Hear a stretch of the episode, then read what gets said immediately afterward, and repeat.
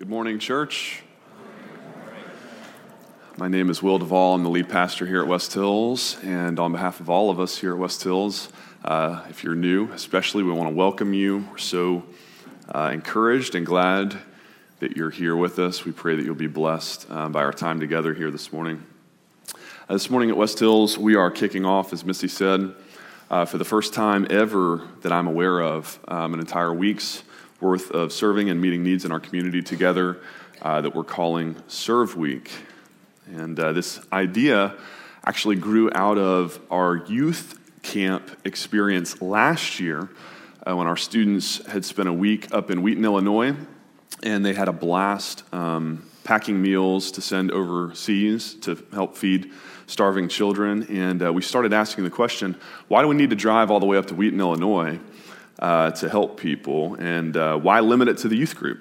And so, for the next seven days, um, we will be hosting uh, dinners for refugee families, packing toiletries and sack lunches uh, for those in need, writing support letters to our missionaries, fixing fences and shower stalls and bikes and old carpets uh, at a local shelter, sorting clothing donations for foster care families, and uh, loving on the least of these at our neighborhood retirement nursing home uh, right across the street. And I had no idea, uh, as your pastor helping plan this, what to expect uh, from this week. You know, this is the first time we're, we're trying this. People travel in July. Some of these opportunities are way downtown. It's a hike. Um, but I've just been blown away by y'all's response uh, to this, this coming week. Nearly half of our congregation is signed up to serve somewhere. That's, that's nearly 100 of you um, that are going to go out and be the hands and feet of Jesus uh, in the community this week. And uh, really blown away. So you can give yourselves a hand for that. Uh, give, give, give the Lord a hand for his work um, in our midst here and moving and stirring our hearts in that way. I, I'm really looking forward to seeing how God wants to use this next week um, individually in your lives, collectively in the life of our church to cultivate within us a deeper desire to serve others with the love of Christ. Uh, now, that is the what and the how of Serve Week, but I want to spend the rest of this morning on the why. Why Serve Week? And why serve at all? Why serve others at all? For the answer, we're going to turn to Mark chapter 10, verses 35 through 45. So if you have your Bibles and you want to start turning there with me now, you can. Jesus is going to give us six reasons in this passage for why we serve others. Uh, and if you don't have your Bibles, that's fine. Uh, it'll be on the screen in front of you uh, so we can uh, read and follow along. If you want to stand with me as you're able for the reading of God's Word, for Mark 10, 35 to 45, I'll read it for us. And James and John, the sons of Zebedee, came up to him, Jesus, and said to him, Teacher, we want you to do for us whatever we ask of you. And Jesus said to them, What do you want me to do for you? And they said to him, Grant us to sit, one at your right hand and one at your left, in your glory. And Jesus said to them, You do not know what you're asking. Are you able to drink the cup that I drink, or to be baptized with the baptism with which I am baptized? And they said to him, We are able. And Jesus said to them, the cup that I drink, you will drink. And with the baptism with which I am baptized, you will be baptized. But to sit at my right hand or my left is not mine to grant, but it is for those for whom it has been prepared. And when the ten heard it, they began to be indignant at James and John. And Jesus called them to him and said to them, You know that those who are considered rulers of the Gentiles lord it over them and their great ones exercise authority over them. But it shall not be so among you. But whoever would be great among you must be your servant, and whoever would be first among you must be slave of all. For even the Son of Man came not to be served, but to serve and to give his life as a ransom for many. This is the word of the Lord. Thanks be to God. Let's pray. Father, we thank you for your word this morning. God, we thank you that you have not left us in the dark in this world to search and scramble and try and piece together and figure out how it is that we ought to live. That your word is very clear and that it's authoritative. Jesus, thank you for laying down your life as a servant of all to show us, to model for us how we ought to live, and more than that, to empower us, to free us to actually do it. Jesus, we pray that this morning you might set hearts free, uh, that people would not leave with uh, six steps to try and serve you more, but with freedom of heart, that you would change hearts and change lives. Um, it's only by the power of your Holy Spirit that we're able to get outside ourselves and care about others more than ourselves, to care about you more than ourselves. So I pray that you would do that this morning, do a supernatural work in the hearts of those here this morning. We'll give you the glory. It's in your name we pray. Amen. You can be seated. Uh, reason number one that as believers, that as followers of Christ, we serve others. It's because we are not God. We are not God. In other words, we serve because if we've truly surrendered our lives to Christ, we are no longer the lords of our own lives. We have rightly recognized that Jesus is Lord, that He alone deserves to rule from the thrones of our hearts. And therefore, we serve others for the very simple reason that He is God and He tells us to. That should be all the reason that we need. Consider verses 35 to 37 of this text. Verse 35 James and John came to Jesus and said, Jesus, we want you to do for us whatever we ask of you. Now let's pause right there. This is not a great start for James and John. Not a good look. If I'm, I'm not Jesus, I am not God in the flesh with all authority and power and dominion. But even with the limited domain of authority that God has granted me in this life, I'm just envisioning how I would react if my three year old daughter walked up to me and said, Hey, Daddy, I'm about to ask you for something, but before I even ask, I want you to promise that you're going to say yes, no matter what. Right? Right off the bat here, James and John have already divulged that their hearts are in the wrong place. That Jesus has already at this point taught his disciples how to pray, Father, your will be done, your kingdom come.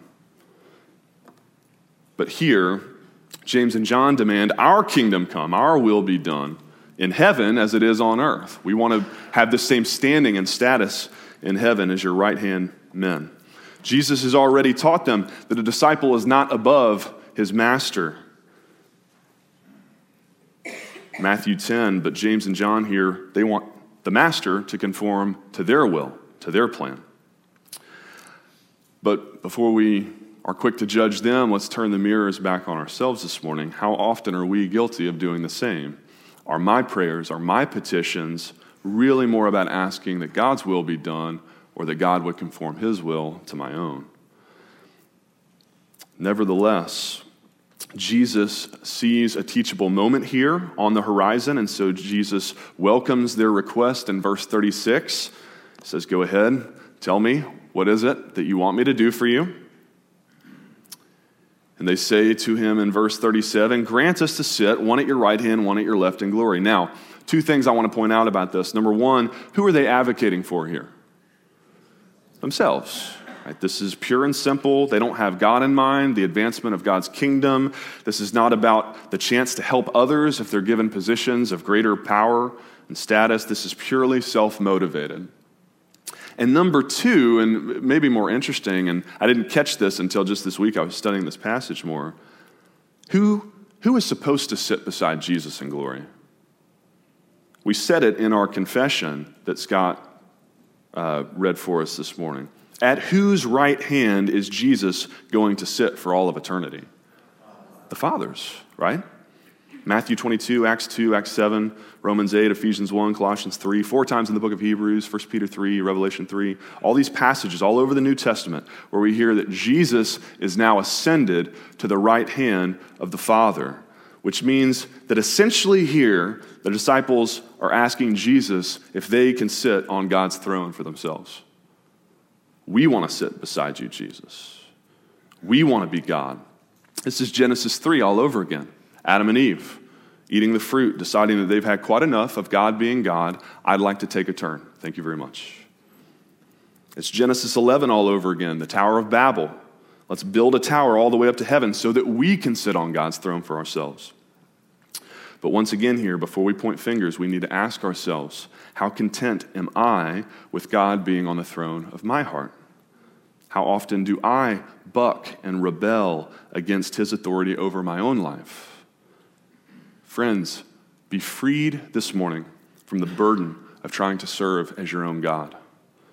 Hear Jesus' reminder to you in Mark 10 that God's throne is far too big for you. He says, You do not know what you're asking. It's not good for you. It's not good for you to try and sit on God's throne. You really are not qualified for the job.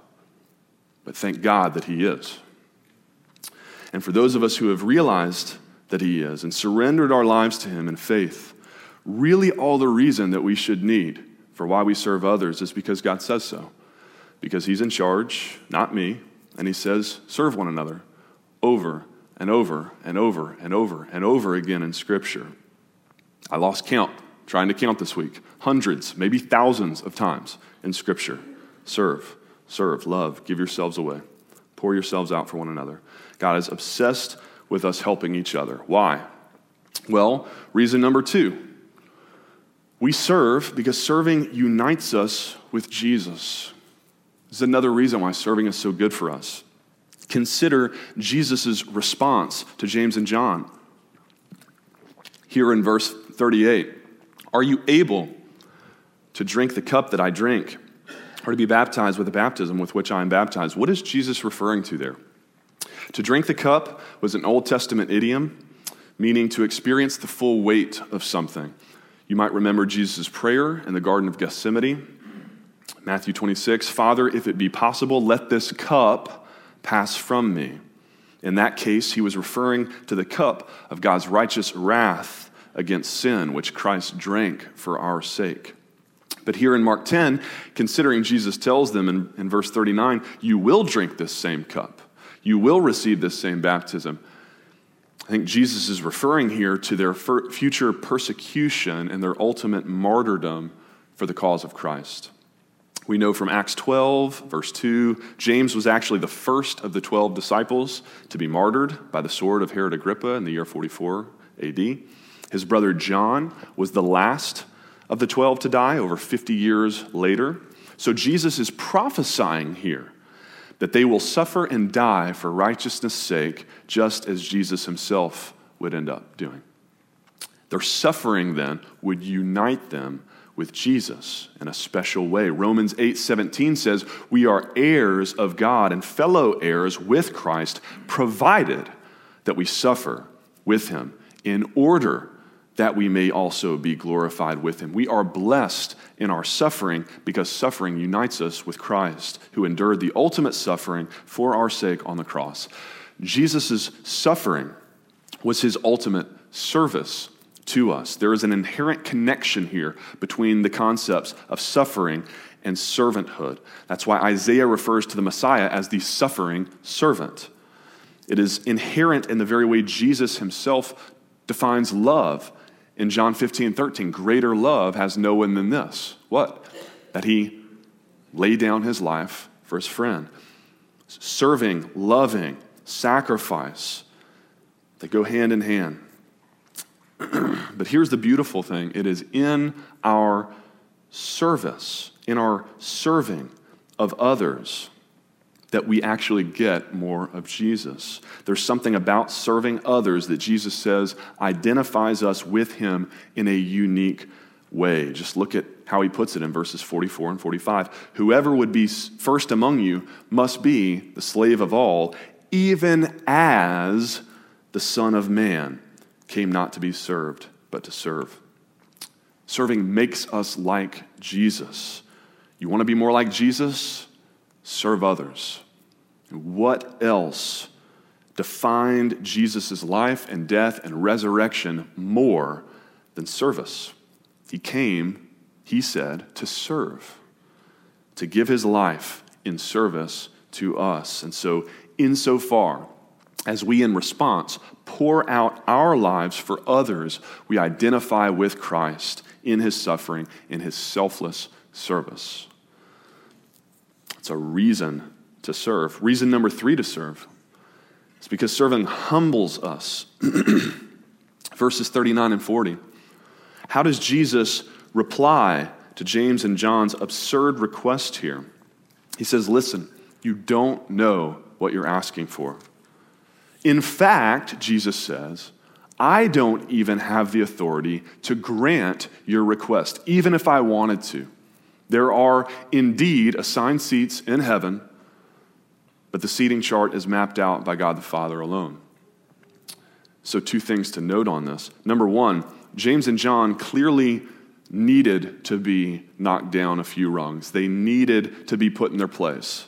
How do they respond to Jesus when he asks, Can you drink the cup that I'm going to drink? They say, We can. I mean, we know the cup that Jesus drank. And we know, hopefully, we would answer that question No, Jesus, I can't. You have to drink the cup for my sake. but not James and John. So they needed to be put in their place. Jesus does them a favor and humbles them. Says, You don't know what you're talking about. But number two, notice here how Jesus models true humility for them in his response. He says, It's not mine to grant.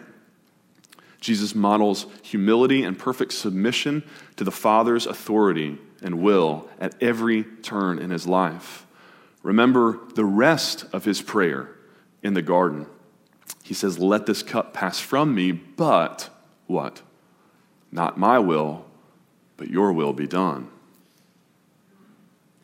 Humble obedience and following the Father's will. We hear in Philippians 2 8, he humbled himself by becoming obedient to the point even of death. Obedient to his Father, to the first person of the Trinity, Christ's perfect submission to God the Father as God the Son on display in Mark 10. And so, what's the takeaway for us? I think there's a recurring theme running through all six of these reasons we're studying, and that is that we are inherently self centered people. We are born to look out for number one, us. That is the very essence of sin, original sin. When we talk about being saved from sin, we're really talking about being saved from ourselves, from our own self serving natures. Putting someone else's needs above our own goes against everything that is natural in us, in our flesh. And so God repeats this command to serve others time and time again in Scripture because it is His best tool for jolting us out of that kind of self preoccupation Serving others not only helps them, it helps me. It helps put me in my place, my rightful place as not the center of the universe. In fact, serving puts me at best in third place. When Jesus was asked, What's the greatest commandment? You remember how he responds in Matthew 22. He, he, he, could have just given commandment number one, the greatest love the Lord your God with all your heart, all your soul, all your mind. This is the greatest and first commandment. But he doesn't stop there. He goes on and lists number two as well. God didn't ask for what are the two greatest commandments. He asked for what's the greatest. Why does Jesus go on to say, Love your neighbor as yourself? I think it's because loving and serving and prioritizing others means that we are at best number three, and that keeps some critical distance between us and first place. It's sort of a buffer that makes it harder for us to try and retake, usurp God's throne from him. The second commandment helps protect the first commandment. I thought I was a pretty self less servant hearted, humble person until I got married and discovered that sharing a life with another human in such close proximity will shine a blinding floodlight on your self centeredness. So, after a few years of marriage, I thought, okay, now I'm pretty selfless. And then we had a child. And the whole playbook on humility gets thrown out the window. Sure, I served others on my terms when it was convenient for me. But why do you think God specifically designed newborns to sleep no more than three or four hours at a time? what an amazing instrument of personal sanctification a newborn is. there is nothing about cleaning diarrhea off every wall of the nursery at three in the morning that is convenient for me. That is not serving on my terms. I still remember that. Looking around, like, God, your word promises you will not give us more than we can handle. I called Polly into the room. I'm like, babe, I think we just got to move. Talk about being humbled through serving. That's humility, humiliation. But that is good. That is good for us. It's really good for us because serving doesn't just help someone else, it helps us by reminding us that God is first, that others are second, and that I'm third. Have this mind among yourselves, which is yours in Christ Jesus, who, though he was in the form of God, did not count equality with God a thing to be grasped, but emptied himself by taking the form of a servant. Humility. Reason number four to serve is it unifies us with others. Read verse 41. Why are the other 10 disciples indignant here at James and John? Do you think it was righteous indignation that James and John made such a ridiculous request, or fear that they didn't ask it first? Right? They're just upset that James and John beat them to it.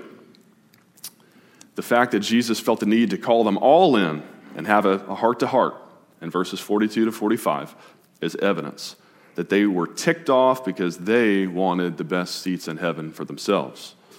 They didn't want to get stuck in the nosebleeds with James and John right down front. But serving levels the playing field. Listen to how Jesus rebukes and corrects them. You know that those who are considered rulers of the Gentiles lord it over them, and their great ones exercise authority over them. This is worldly leadership 101. Promotion equals power over. That's every business's hierarchical flowchart. You answer to and you work for your boss. He works for his boss, who works for all the way up to the CEO of the company, who works for and reports to and answers to and serves the board, right? Leadership is authority over, but don't miss, don't miss Jesus' subtle jab here, which I think is Jesus kind of saucy. He says they're considered rulers. He doesn't even acknowledge them as leaders, not even bad leaders. He says they're considered rulers by people who don't know what real leadership is. And then he explains what leadership is in God's kingdom. It's upside down. The first shall be last, the last shall be first. He takes the world's rat race to climb the corporate ladder and flips it on its head and says it's a race to the bottom. Who can be servant of all? Competition for last place. And spoiler alert, Jesus wins the race. He gave his life as a ransom to cancel our eternal debt of sin. Congratulations, he is the biggest loser. And the more we lose our lives for his sake by giving them away in service to others, the more that we find that actually unifies us with others in a way that nothing else can. Serving others not only identifies us with Christ in his suffering, the greatest servant of all, it also identifies us with those that we serve as well in my opening article in the church newsletter uh, this past week. Which, if you don't get that, by the way, give us your contact info today and we'll make sure we get you on the email blast. I mentioned serving um, at Agua Viva Children's Orphanage in Guatemala when I was in high school. There's something special and unexplainable and profound that happens when you live with people for two or three weeks. You take the same cold showers they take and you eat the same food at the same dinner table, regardless of what it's going to do to your gringo stomach. And then you wipe with the same disintegrating toilet paper they use. And you work with the same dull machetes to clear brush for their new soccer field. And you sing the same hymns in alternating verses of Spanish and English. There's something special that happens in that experience that brings you together with people that you serve alongside that can't happen in any other way. You don't learn that in the classroom. You, you can't achieve that kind of unification, solidarity with people from a topical Bible study, from a political rally, from an activist march, from a Facebook group. That kind of real care and concern for the plight of another human's life only happens from serving, from actually rolling up your sleeves and walking a mile in their shoes.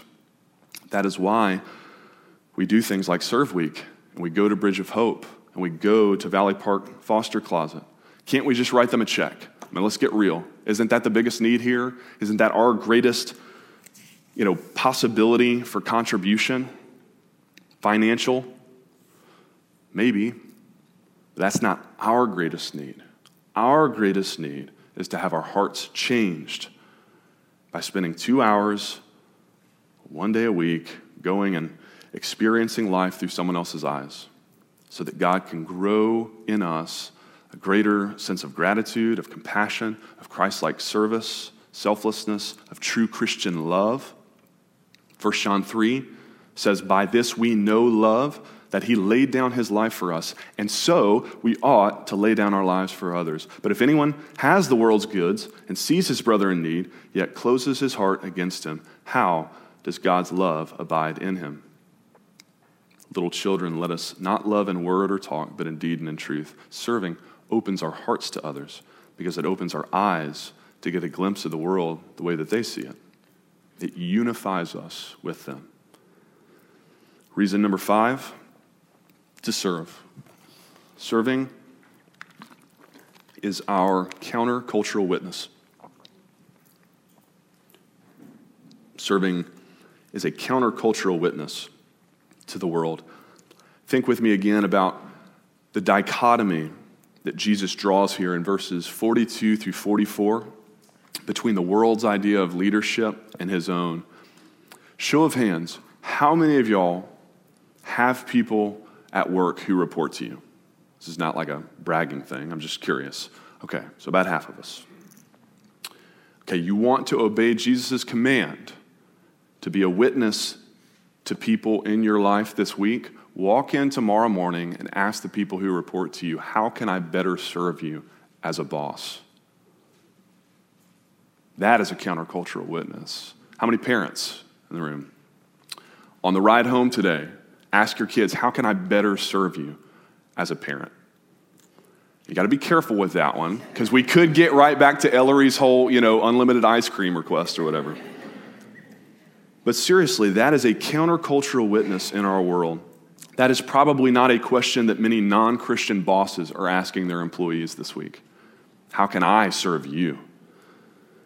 There's a reason that the vast majority of the food pantries and clothing banks and homeless shelters and formerly the hospitals and the schools, et cetera, et cetera, were all started as Christian ministries because the world doesn't stand to gain anything from selflessly, selflessly serving others.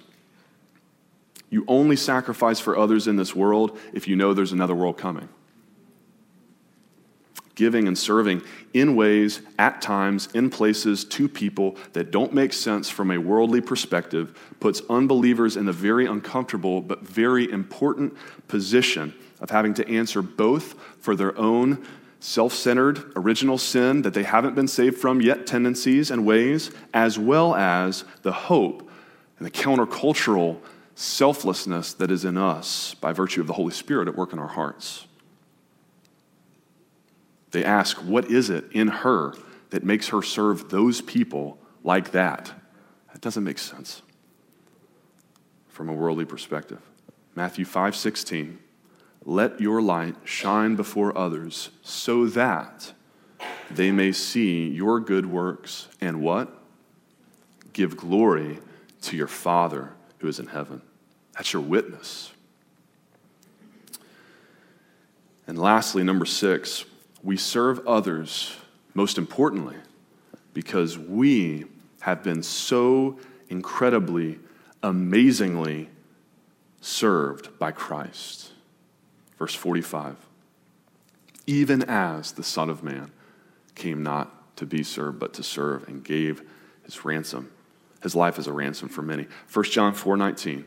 We love, why? Because he first loved us. But remember, love is just another word for service, for sacrifice. Greater love has no one than this. So John could have just as easily written here, We serve because he first served us. We lay down our lives for others because he first did that for us. And, brothers and sisters, if our serving does not come from hearts that have been radically transformed and moved by the power of the gospel and the love of Jesus, by his initiating and inspiring and life changing service to us in the finished work of Jesus on the cross, then you can take all the other five reasons we've studied, you can throw them out the window. If you serve God because He's God and He says to, you'll just be following orders. It will be obligatory. If you serve to be united with Jesus, but you miss the weight of what He did for you first, then you'll end up with a Messiah complex and you'll try and take Jesus' place for yourself.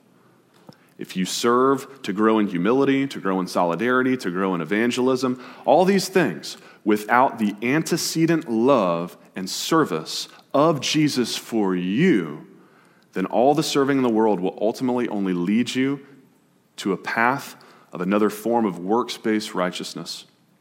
You will inevitably end up trying to earn your standing before God based on your exceptional humility, your compassionate solidarity, your faithful witness. And friends, if you've heard nothing else this morning, please hear this. No amount of your working hard to please God by serving others, by being a good person, none of it will ever be enough to earn God's favor. Hear the good news this morning God is a much better father than that. You don't have to earn his love. I don't know what kind of father you had. That's not the kind of father God is. He doesn't say, You serve me, and then we'll talk about me serving you.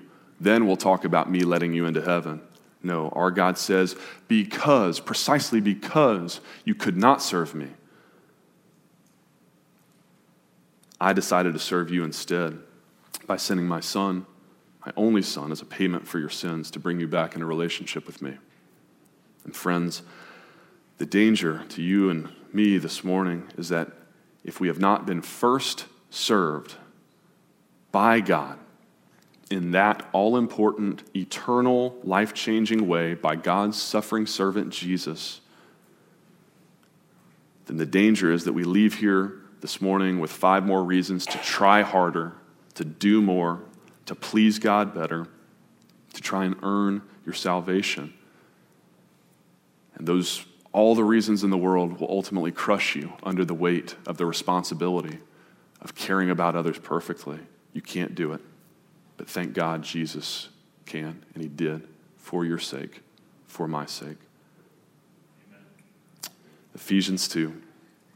You were dead in the trespasses and sins, but God, being rich in mercy, because of the great love with which He loved us, made us alive together with Christ.